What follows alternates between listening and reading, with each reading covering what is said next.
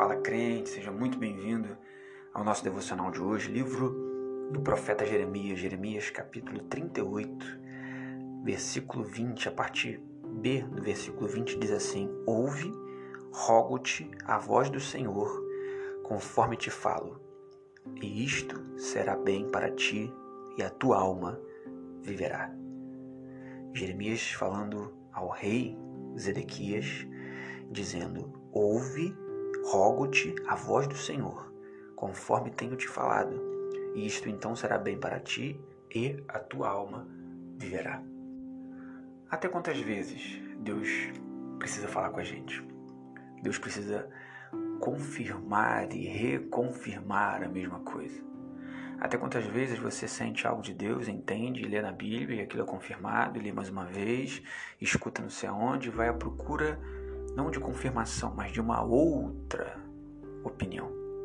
É interessante porque a gente trata às vezes Deus da mesma forma que a gente consegue ou costuma tratar, por exemplo, uma questão médica. Já viu quando você tem uma informação médica e ela não é muito muito positiva para você ou não diz algo que você estava querendo ouvir? Aí você diz assim: preciso ouvir uma outra opinião.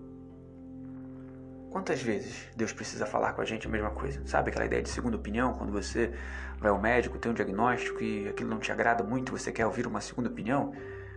Verdade, é bem verdade que a gente só quer ouvir uma segunda opinião quando a primeira não nos satisfaz, isso é óbvio. E isso acontece muito com questões médicas. Isso acontece muito também, infelizmente, às vezes com às vezes com texto bíblico, a gente supostamente lê e supostamente entende e supostamente compreende algo que vem da parte de Deus, uma resposta, só que quando aquilo não caminha de acordo com o que esperávamos, a gente tem a tendência a tentar achar uma outra resposta. A resposta de Deus através de Jeremias para Zedequias era uma, e já havia sido dada ainda no capítulo 37. Só que nós estamos no capítulo 38, no versículo 20. E Jeremias ainda está falando com Zedequias a mesma coisa. Zedequias já havia meio que liberado quase que a morte de Jeremias, já havia colocado preso numa masmorra, no átrio da prisão, já havia colocado até num ambiente cheio de lama. E Jeremias está ali, e antes disso ele diz mais uma vez para Zedequias: Se eu falar para você de fato aquilo que Deus quer que eu diga, você não vai me matar? Porque se eu te der um conselho, você não vai me escutar. E Zedequias então insiste: Não, eu, aqui secretamente, fala só para mim. E Jeremias então diz está no versículo 20. Ouve, eu te rogo, a voz do Senhor, conforme eu tenho te falado agora, e isto será bem para ti, e a tua alma viverá. Porém, se tu recusares a sair, esta é a palavra que mostrou o Senhor.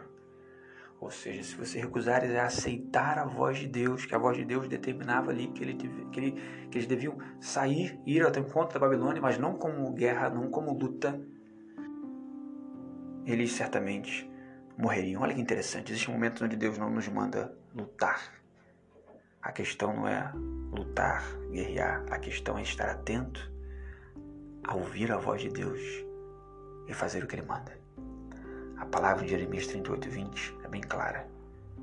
Ouve a voz do Senhor, e isto será bem para ti, e a tua alma viverá. Recusas a voz do Senhor, e a consequência de destruição e morte será inevitável. Mas às vezes insistimos em querer ouvir uma segunda opinião.